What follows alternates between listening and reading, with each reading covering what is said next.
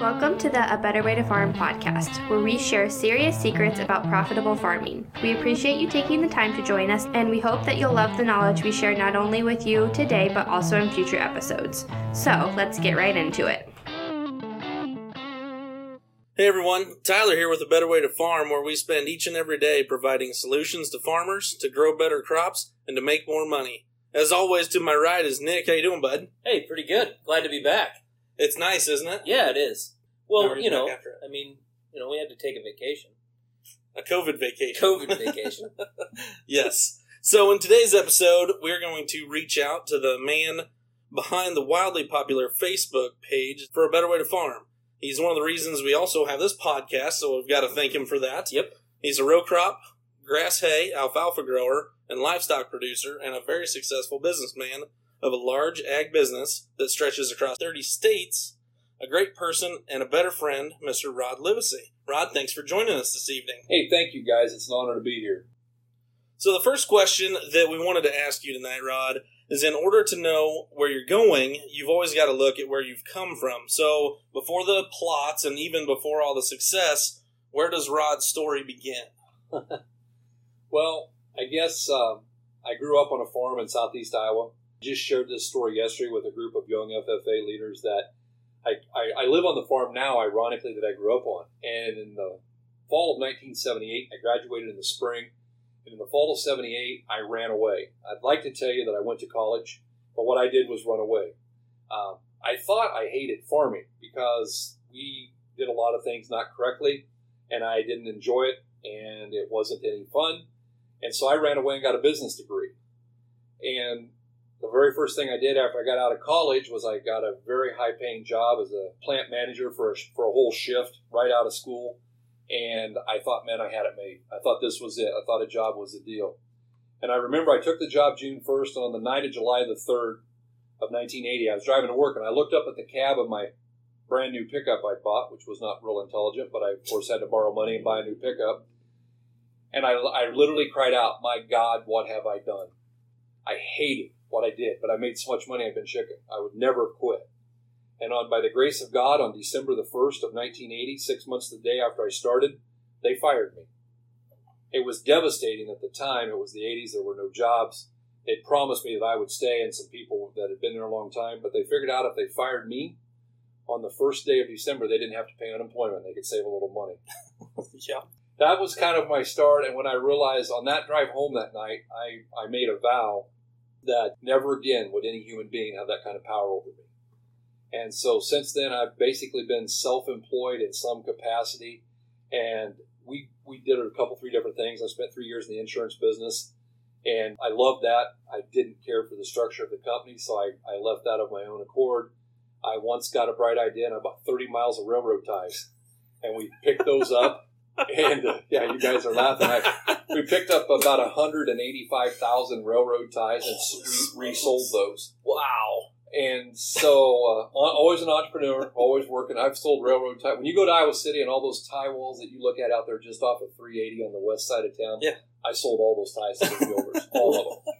And so, and from there, I started in. We started, uh, didn't want to do it. Had a friend I'd made while I was living in Columbus Junction, and he wanted to start detasseling. I didn't even know what it was. And he came to me in desperation and he said, I tried to get into two different pioneer plants, and they said we weren't going to get in. He said they both called today and said, We need you. Would you please run a crew at the South plant? And that was my beginning into the detasseling business. Well, the partnership didn't work out very good. I detasseled all year and I made $3.25 an hour, and he kept all the profits. But I realized we were actually pretty good at it, and I liked agriculture. And a lot of times in the fall, Tyler, Nick, I I don't know how it is for you guys, but there are certain times of the year when if you if your heart's in ag, when that full moon comes up in October, you want to be running a combine. Mhm. And if you're not, your heart's just breaking. Mhm. In the spring, when everybody's planting, you want to be planting. When everybody's working their calves or doing something with their cows, you want to be, you know, I we'll take a day and run 80 cows through a head chute, and other people think that's misery, and I'm in the height of my glory. I'm just as happy as I can be. Mhm. And so we started the detasseling thing. We were the largest provider of labor to the seed corn industry for several years. Very stressful. Uh, but I got and I worked in all phases of production of seed corn, and I learned so much. And then in uh, we started with the, the company in 1992 in the fall, and we did both the detasseling and this for till 1995 when we gave that up. And we've been full time here. Now we farm because it's our passion and we love it, and we do it with our family. But we've been full time at this, so that's kind of our background, how we got to where we are, and why we do what we do.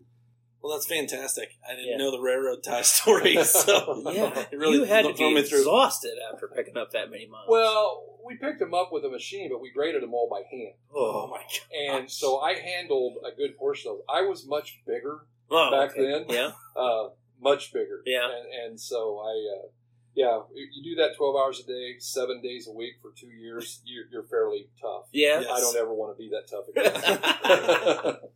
Well, I was certainly stronger ten years ago, not necessarily bigger. Right. Anyway, Yeah.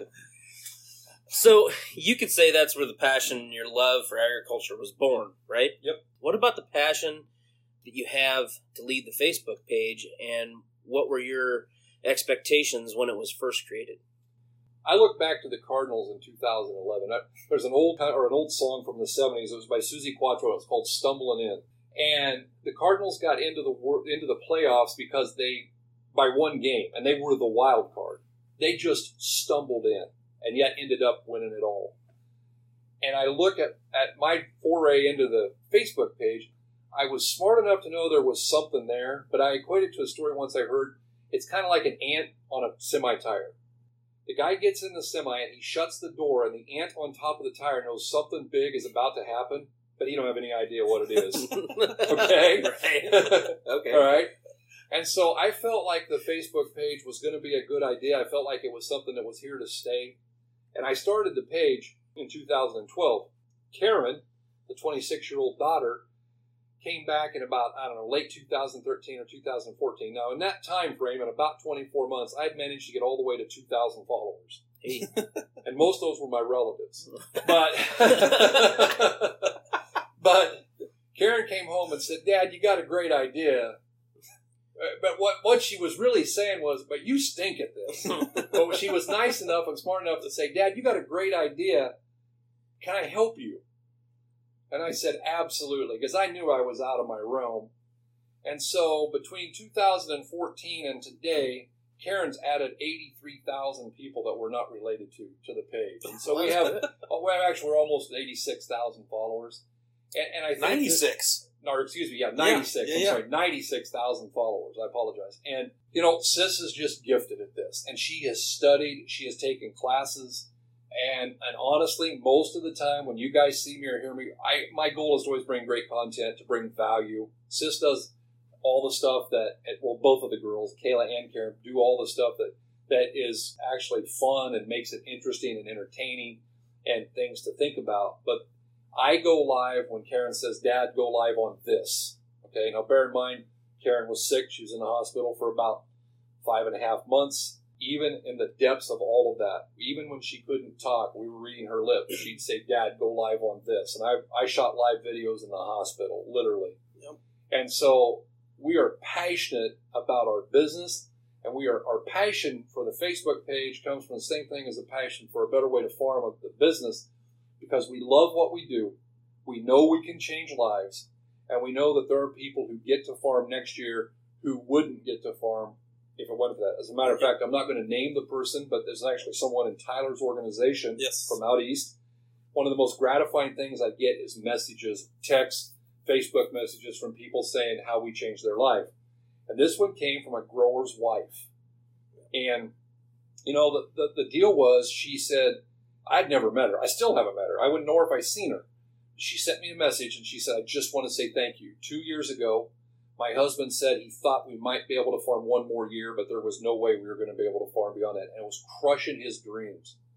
And she said, because of what you and Tyler and Preston have done, we're expanding and things are growing well and things are going great.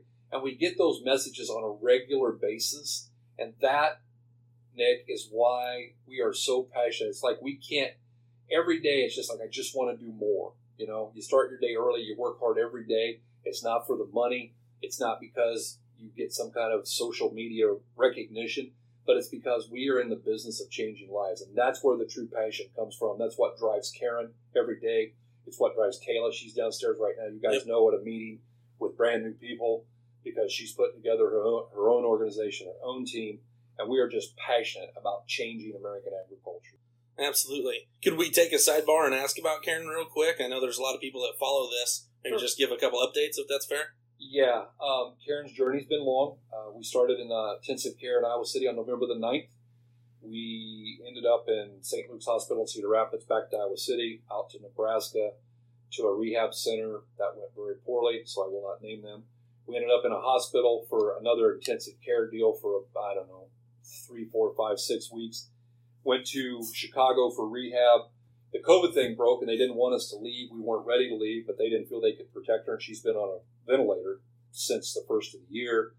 And she's now down, she's on the ventilator about 12, 10, 12 hours a day and off. She has uh, good movement in her left arm and in her right. She's getting stronger and better every day. And we're starting to see things that are encouraging. And we are, we love her very much. She is the driving force. I know that she's an important leader to you guys. Yes, absolutely. She's an important leader to our whole team. Uh, a lot of people who actually she derives no financial benefit from rely heavily on Karen and her leadership, and that's that's coming. And I can tell you this, guys, she's still listening to podcasts. she's still reading books.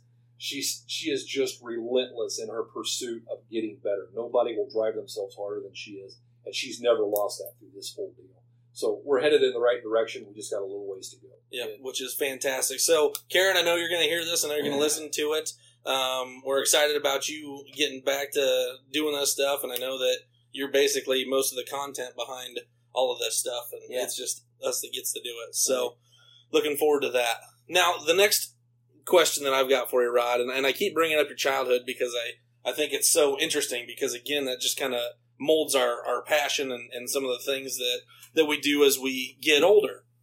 So, so sometimes though we have our parents and they say hey we've got to do this and we think man this is annoying. This is this is bad. It drives me nuts. And, but we do it anyway because we're told to and so we always say you know what? When i grow up i'm either gonna do this because i love it or i'm not gonna do it because my parents made me and i hated it. So what are some of those things that made you say you know what? When i grow up this is how i'm gonna do things and i'm gonna get away from from the things that that i hated when i was a child Wait a second, though. That would have to mean that he's kind of grown up.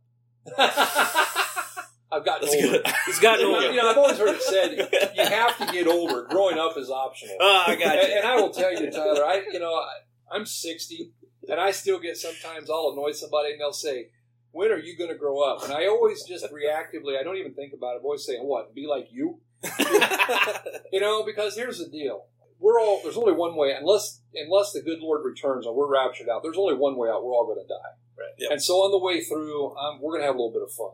You know, and so yeah, I, I take that exactly as you said it. I, I guess as I look back on my childhood, the things that I didn't like was because of the way we did things. We were relatively poor, and I tell everybody there's no disgrace in being poor, but man, is it inconvenient Mhm. it's really inconvenient. And because of that, I, I liked working hard. I still love working hard. Uh, you know, hard enough that my wife says, "Slow down, settle down." You know, I had a couple of heart attacks last year, and that that was kind of a, a wake up call, maybe to slow down just a little bit. But we are just relentless in what we do. But you know, things I remember, I, I can remember walking up from our barn to the house when the snow was falling in the winter and it was peaceful and it was still and we had a foot of snow down and we'd been down working with some newborn calves and I loved that feeling of accomplishment and I, I loved everything about that. I didn't like being poor. And I didn't like the fact that I knew there was maybe some better ways to do things, but on our farm we chose not to do that. That was very Yep. difficult for me. And so the same things that I loved were actually the same things that I hated. And like I said, I- you know, in 1978, the land prices were starting to take off, and I didn't have the skill set nor the belief in myself that I should go in debt and buy a farm. In retrospect, I wish I'd have bought 10,000 acres yes. but hindsight's always 2020 and you know and so that passion and that hate so to speak came from the exact same place and today i still love that feeling of choring a cattle in a new new fall of snow harvesting corn under a full moon all those things are still there, and so it all basically derived from the same address at Mount Sterling, Iowa. Gotcha. So, with the Better Way to Farm team here, we always talk about never stop learning, right? So, what are some of the crop inputs that you have tried over the last 28 growing seasons that made you say, whoops, that didn't work? Well, I don't know how to nicely say this. I'm not real good at nicely saying anything anyway. uh, I'll always talk, and my, my wife and my daughters will say, That's too far, Rod. You went too far. so, my first experience, this was my love hate relationship. The summer that I was 19 years old, my little brother got his arm in a lawnmower. So, my mom and dad lived in Iowa City with him, and they saved his arm, and it worked out. God blessed us, and it was great. However, my dad had trucks that I had to run with hired drivers, which I will never do again.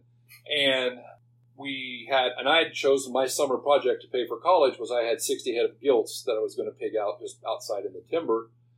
And we had this fleet of trucks and those, and we had hay down the day my brother got hurt, and we, and we were gassing, putting gas on corn.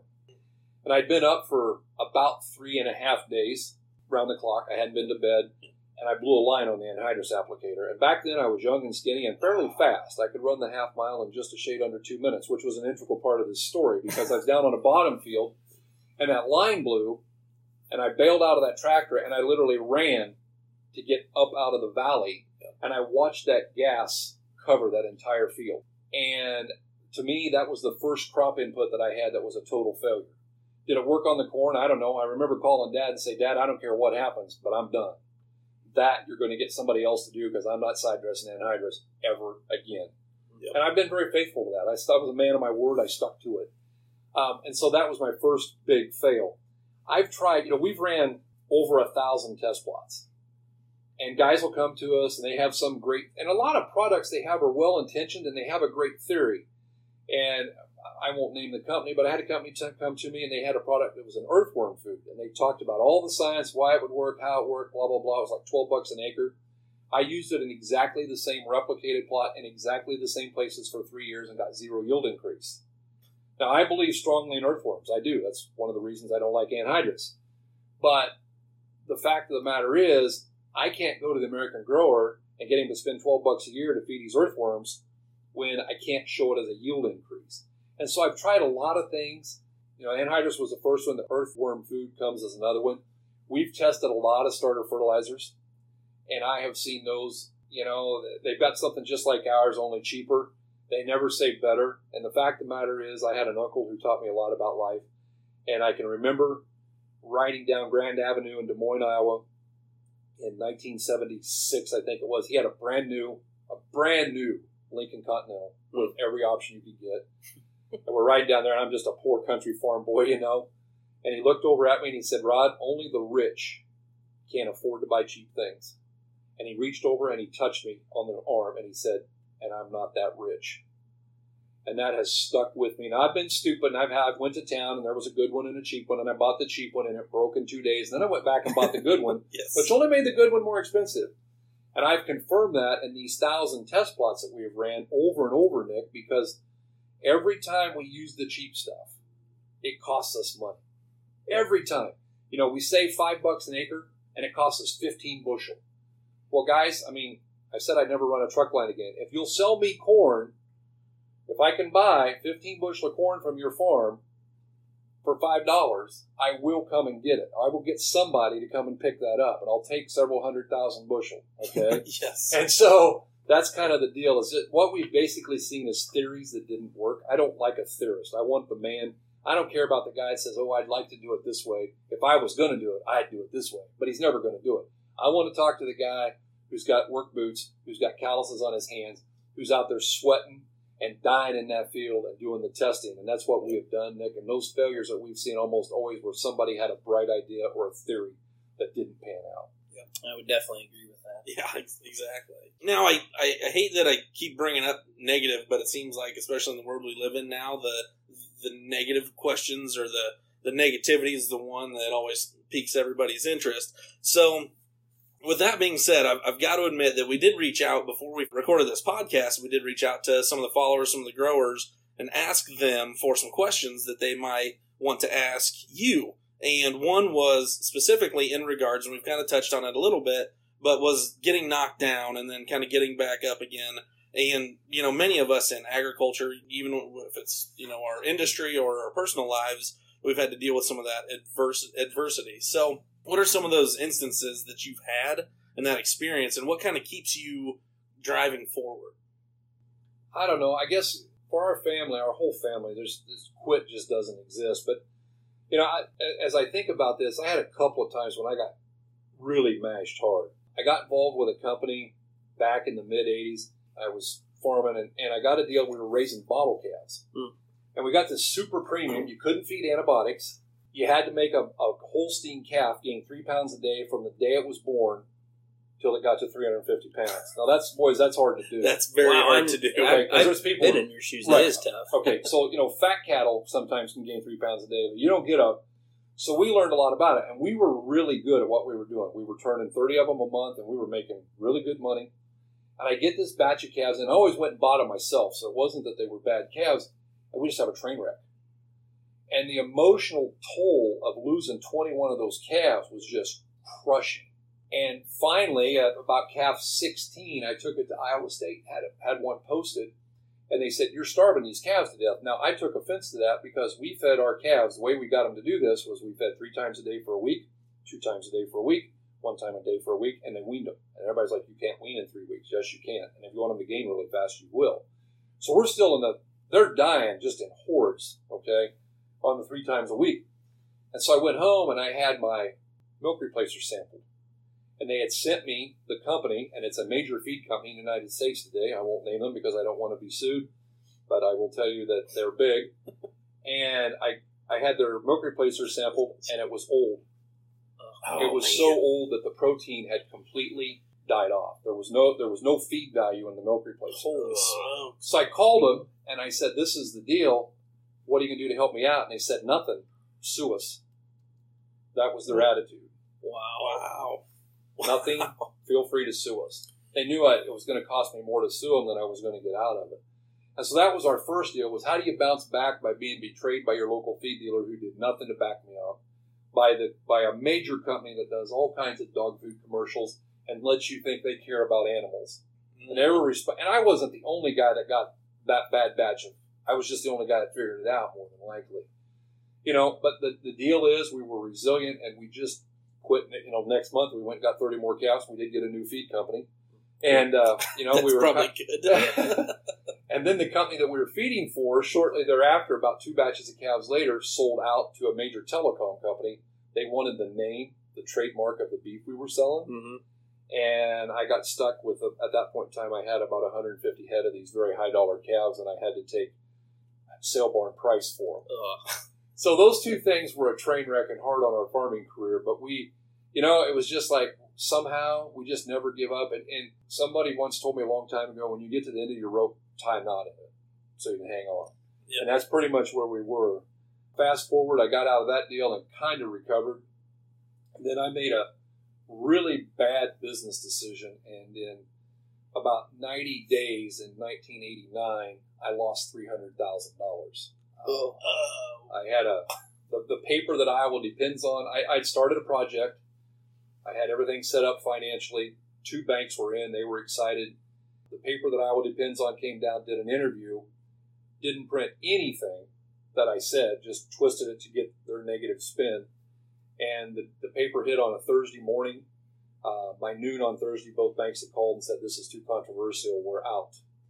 And I had $300,000 worth of debt that was supposed to be amortized over 10 years, Mhm. and it became net 30. Yep. Ugh.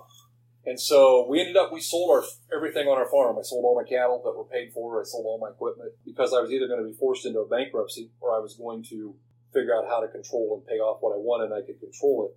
And we did pay all that off, but it took a long, long, long time. But again, it just never occurred to us to quit.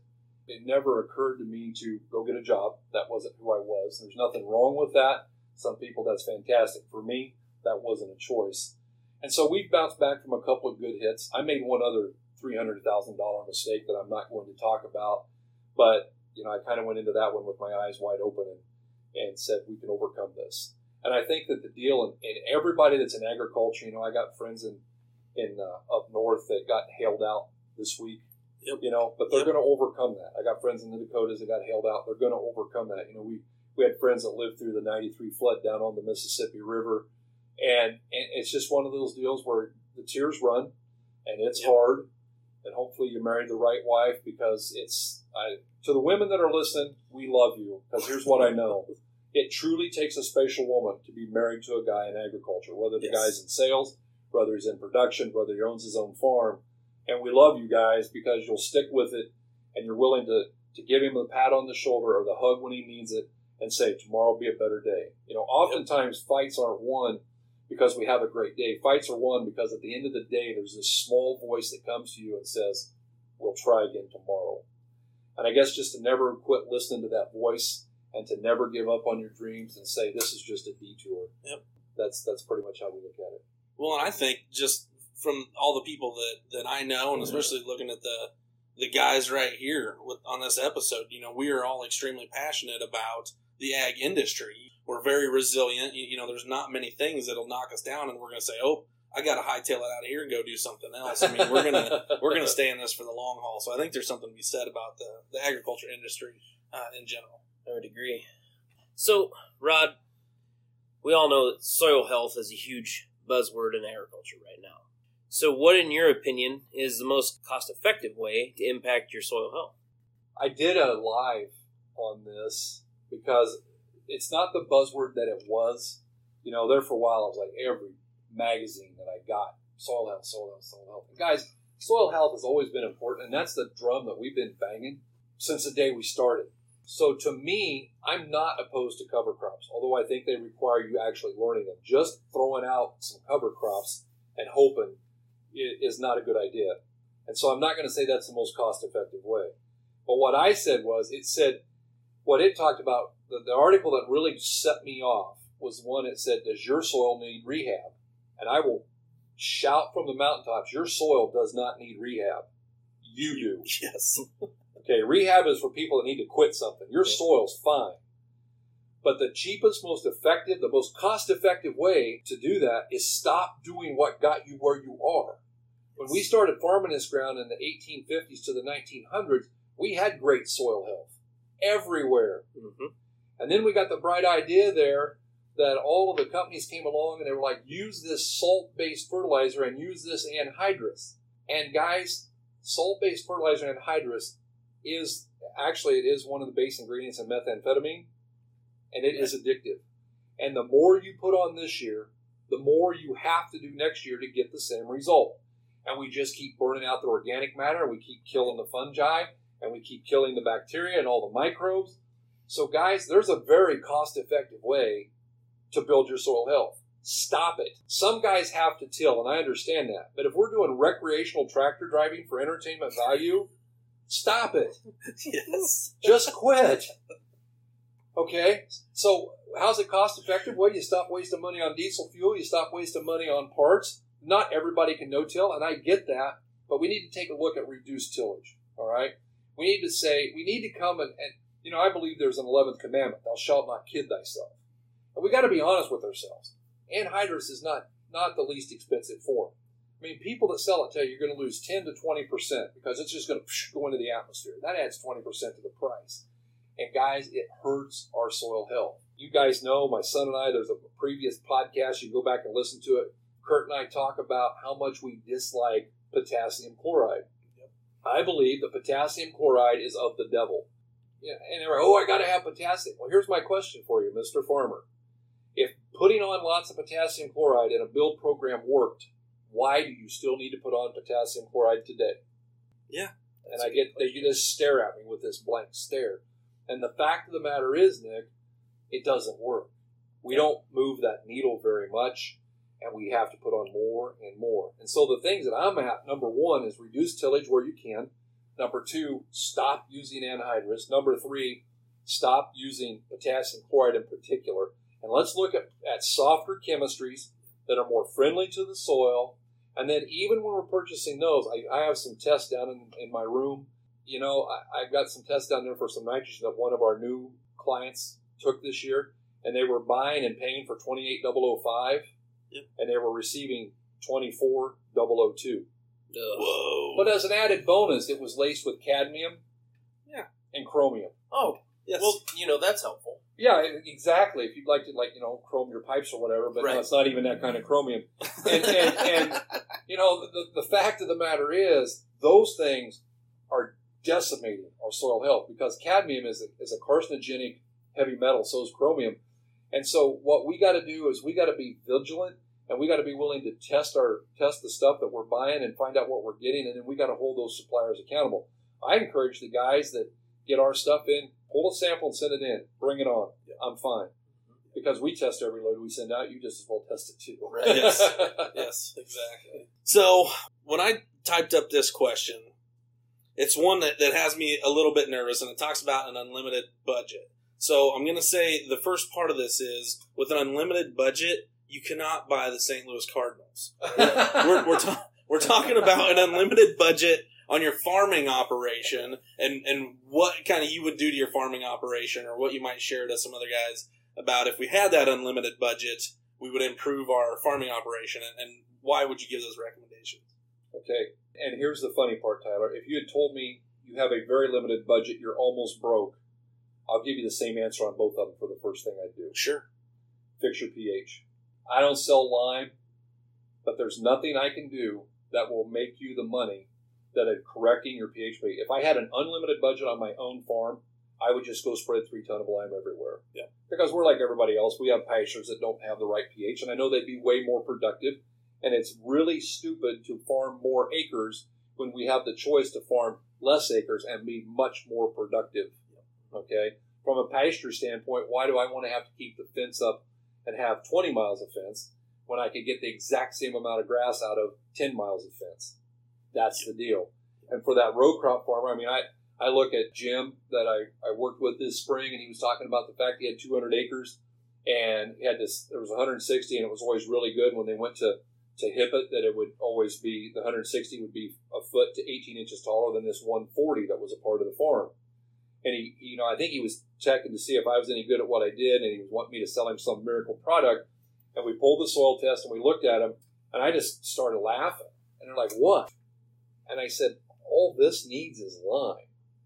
And he called me here oh, a month ago, and he said when we went out and hipped that up for furrow irrigation, it's the same height as all the rest of it. You can't tell it from the other Oh, part wow. of the field. Yeah. And it was really something just that simple. So Tyler, with an unlimited budget, the first thing I do with lime. The second thing I do if I was a row crop producer, though, is I would buy my own sprayer. Yes. Okay. Absolutely. You agree with that? Oh, because 100%. here's the line. I, I Yes. believe it puts you in charge of your own destiny, and I would buy a sprayer that I could spray my pre-emerge, I would spray my post-emerge, I would foliar feed, I would have a set of Y drops, and I would run that sprayer more than anything else on the farm Mm-hmm. because I believe that's where you're going to make the most money. I believe there's more money lost in farming by guys not controlling their own spray. And I know they say, well, the people who do my spraying, they're like my hired man, da da da da da da. And I, I get that. And, and guys, I'm I'm just saying what I would do. I'm not Yep. not everybody's going to agree with me. I'm fairly used to that, but uh, you know that's the two things I do. I'd fix my pH and I would buy a sprayer. See, I thought his first thing would be like, you know, something to control the deer population. We're not going to talk about that. Oh, okay. Okay. All right. Sorry. I There- didn't, that- that was- There- I didn't mean to push a button. Nick didn't there, get- there may or may not be plans in place for that. I don't know. Oh, okay. see. All right. Well. what- Yeah, no, no. It would be lime and a sprayer. All right. You didn't get the memo that said "Don't ask about deer." Oh, whoops. I'll go back and read my cliff notes. Yeah. so I do have to admit, though, one of the most rewarding things for me being a part of the Better Way to Farm team is the testimonials from the growers. You just shared one from one of my guys out in uh, Pennsylvania, and I also know some of your stories, Nick. We, you know, we kind of know some of those stories, but could you take some time and share one or two of those testimonials that have really kind of hit your heart? the most meaningful ones really do come from the wives when we're able to take the stress off. We have a family back home. I'm not going to name them. Uh, he was he was like a hero to me. He went to a neighboring school district. He's about six or seven years older, and I can remember going as a sixth grader, and he was a senior to the football game between us, and it was like. Mr. X on the tackle, Mr. X on the touchdown, Mr. X on the interception. I'm like, somebody shoot him. you know, I mean, he single handed. It's like I'm sure that school district had other players on the field, but it was always Mr. X. Yep. So Mr. X became a client with us, and And I walked into his house one year in the fall, and his wife, and, and then when he left high school, he became a Marine. So I, I walk in, his wife comes up, jumps into my arms, puts her neck, arm around my neck, and I'm thinking, I'm a dead man. I'm Yep. still scared of him. Yep. Right. Okay, I was scared of him when I was sixth grade. I'm still scared of him. And she said, "I just want to thank you." I said, "Why?" And she goes, "This is the first time, and they've been farming for 30 years. We were able to pay all of our bills. We paid off all of our notes. We bought our daughter a car. We have money left over. Wow. We don't have to go and try and roll over a note. We don't have to do anything. And the single biggest thing that they did was they put zero potassium on their soybeans, and their soybean cyst nematode numbers didn't flourish, and their bean yields with no potassium went up about 12 or 15 bushel to the acre, and it was a game changer. And all of a sudden, they realized what they were doing was hurting themselves. hmm And so when you get those kinds of testimonials, that how you change a family's life, it's very rewarding. And I, you know, I enjoy working with Jerry. Uh, you know, Jerry's got 25 national NCGA wins. That's that's rewarding Yep. too. And I, you know, I sat at that banquet and my eyes well up, and I'm so proud of what that farm that farm does. You know, but those are fun. But it's the ones where the life is changed and the kids' lives are better, or you know, a kid can come home and farm now that couldn't because they figured out how to make another 50 bucks or 100 bucks an acre. Yep. Those are the ones, Tyler, that mean the most to me. Yeah. So you mentioned just now working with Jerry, um, and you've worked with a lot of them, right? Uh, Francis and Francis Childs and Jerry Cox. How have you been able to work with growers across the United States, and what keeps them loyal to the team and to our supplier, the Conklin Company? Well, I'd like to tell everybody it's because I'm charming. Right. We'd Right. all love to Yes. tell everybody because you're charming. but but that's that's not it. You know, it's funny. It, it's a number one in any business. The products have to be a given, and they are. Okay, and so there's a, there's a loyalty factor because the results work. You know, I I, I loved Francis. Francis, he spent I think the last two Thanksgivings that he was here uh, with us, and my daughter. You know, we we loved Francis. We did. He was part of our family but the results and both those guys have a constant they just never wanted never wanted to quit learning they always wanted to learn more always wanted to do better they're driven like we were i'll never forget we did a meeting with francis and we were in grand island nebraska and we walk out to the parking lot and francis says race you to omaha and it was game on and praise the lord there was not one cop on interstate 80 Wow. because i know we averaged about 105 miles an hour from grand island smokes. nebraska but that's just how Francis was. Everything was wide open. And you know, I I watched Jerry and his son play a basketball game one night. They were playing some pickup basketball. And I was down at their house, and Matt leaned over or come over and he goes, "Do you want to play?" And I was like, "No, I don't want none of that." You know, they were so competitive just at a fun, supposedly pickup game. You know, I was like, I can't hang with that. They both played college ball, and I didn't. But you know, and so I think it's the results, but it's also part of its personality. The guys who are competitive and want to keep growing will do it. And I think part of it is, Nick, there are certain people who are just born with loyalty. And, and, and the thing that I look at when I build my team, this isn't for the growers, but for the guys who are selling, I tell everybody, look, I can teach you everything you want. I can't teach you honesty and I can't teach you loyalty. Those are the only two characteristics that I really look for because everything else I can I can teach. I can't if you're inherently a loyal person, that's great. If you're inherently somebody who's just not loyal and can't be trusted, I can't change that. And so you talk about Francis and you talk about Jerry, those guys, they just are incredibly loyal anyway. Whatever they're working with. You know, we get guys that come and they get educated by us. I just talked to a guy today on the phone, you know, he wants me to spend three hours of my life trying to teach him how to do something. He wants to go to town and buy some junk product and it won't mm-hmm. work Right. you know, and so they come and they get, they get some education. They try and, and find it, and they try and source it someplace and buy some off brand something that's cheap, you know. And I, I kind of equate that to you go out here and you, you learn how to, you know, you, you, you want a Cadillac and you buy a Cadillac and you learn all the features of the Cadillac, and then you go find a gold beat up used Yugo, and then you whine because it doesn't ride like the Cadillac does, you know. And it's the same thing. And so I think it's results. I think it's that inherently we attract you know, our Facebook page attracts people of a certain kind. They tend to have certain religious views. They tend to have certain political beliefs. They tend to have the core values that we have, and I think that also helps with that because they're not they're not out looking. And honestly, Nick, sometimes it's that the, the people who are cutting edge and want to work hard they're sometimes kind of outcasts in their own community. Hmm. And so they become loyal to somebody who will they can talk to freely, but will keep their mouth shut, and not burn them at the local coffee shop or not Right. talk about them.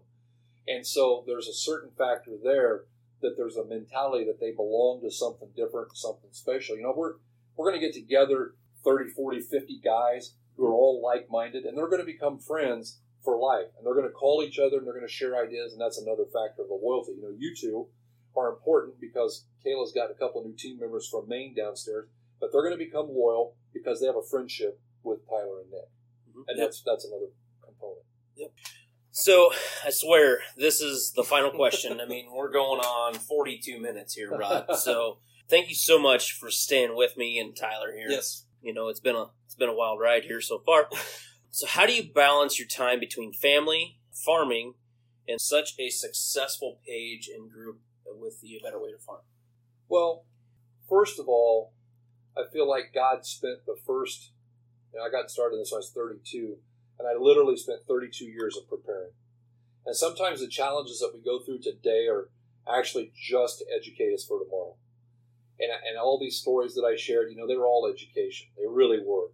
And I, I one of the things I want to encourage everybody listening to this too, maybe the value that I bring you isn't as much the products or even the knowledge, but if I can encourage you to make yourself better, I want you every day read a book, do something, listen to a podcast, follow John Maxwell, read The Greatest Miracle in the World, read How to Win Friends and Influence People. I don't care what you're doing. Those, you know, you're a farmer. You think, why do I need to know how to win friends and influence people? Because you have landlords, mm-hmm. okay?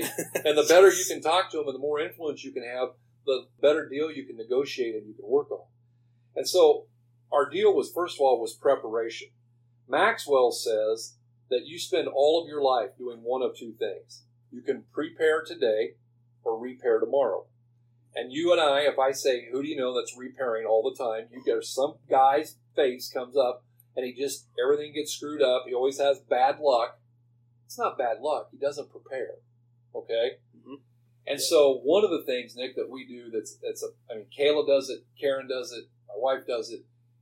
Before I go to bed tonight, I will have a list of what I need to get accomplished tomorrow. Now, I'm going to wake up and I'm going to have a plan and it'll be scrapped nine times by noon, but I have a list. You know, the phone will ring literally a hundred times a day and something will happen and it will change that. But we always have a list because our goal is to always be well prepared and spend very little time repairing. So that's the first thing that we do that makes it run well.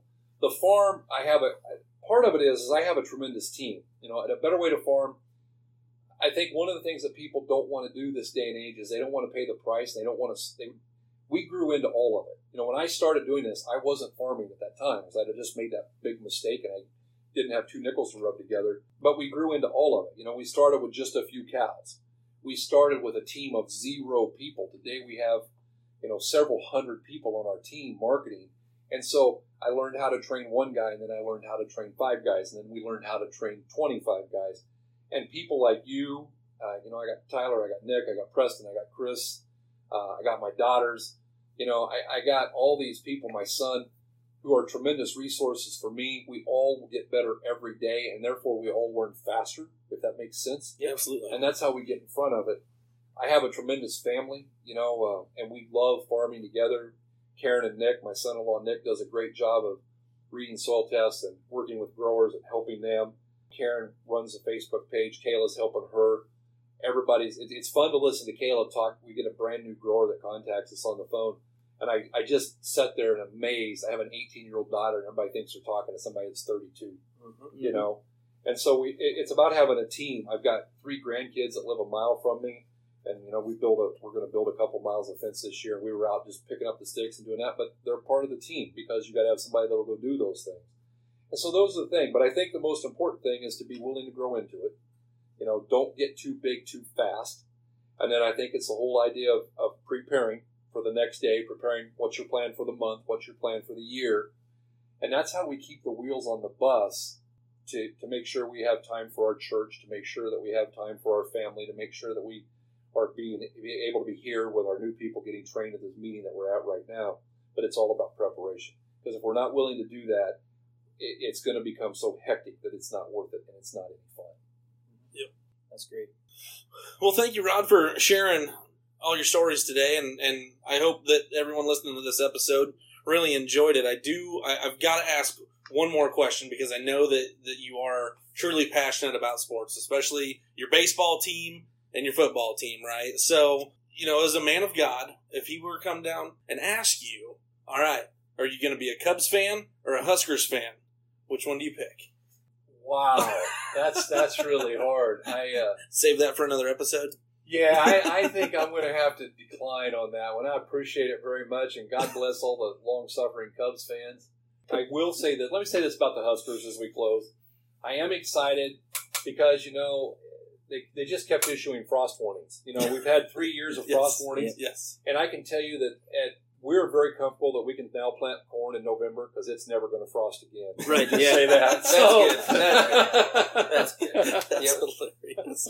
So I will. I, I guess I'll, I'll give you one last comment if you want. Anybody that's listening to this episode, is there anything that, that you just like to share real quick? You mentioned uh, the the upcoming pro ag. Any of that stuff? Is there anything? Kind of one last yeah, comment guys, there, there really is a better way to farm, and we got to look at what we're going to do different. That's the whole idea. And I encourage you to, you know, whoever turned you onto this podcast, whoever said, "Hey, Joe, you need to listen to this," get a hold of them, get a hold of Tyler Nick. Send me a message. You know, you get a hold of Rod at 641-919-1206. I actually do answer my phone. I will call you back or send me a text because we would love for you to sit down with us, be a part of the team. And what I want to say, I'll leave it with this. If we always do the same old thing, Tyler, we're always going to get the same old results. Change something, experiment with something, learn something new every day. Thank you, everyone, for the love and support, not only for the podcast, but also the Facebook page and the other forms of social media that we're on. We really hope you, that you enjoyed this episode on the Better Way to Farm podcast. And remember to like and subscribe, even leave a review for us, and improve these interviews and future content that we will be bringing to you. Take care and God bless. Thank you for joining us this week on the A Better Way to Farm podcast. If you found value in this episode, we would appreciate you rating us on iTunes or simply sharing with a friend. If you like the show, be sure to subscribe and tune in next time for serious secrets about profitable farming.